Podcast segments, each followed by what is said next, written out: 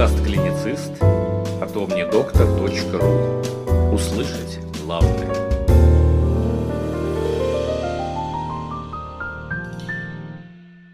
Подкаст предназначен исключительно для медицинских и фармацевтических работников.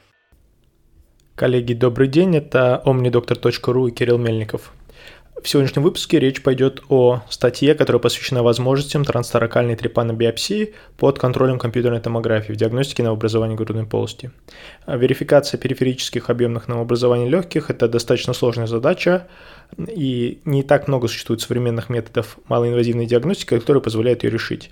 Применение трансоракальной трепанобиопсии органов грудной полости под контролем компьютерной томографии позволяет, с одной стороны, с высокой точностью получить морфологический материал, а с другой стороны, на основании этого выставить правильный диагноз. А, в исследовании, о котором идет речь, э, была проведена оценка эффективности использования методики трансторакальной биопсии под контролем КТ для верификации диагноза при периферических опухолях легочной ткани.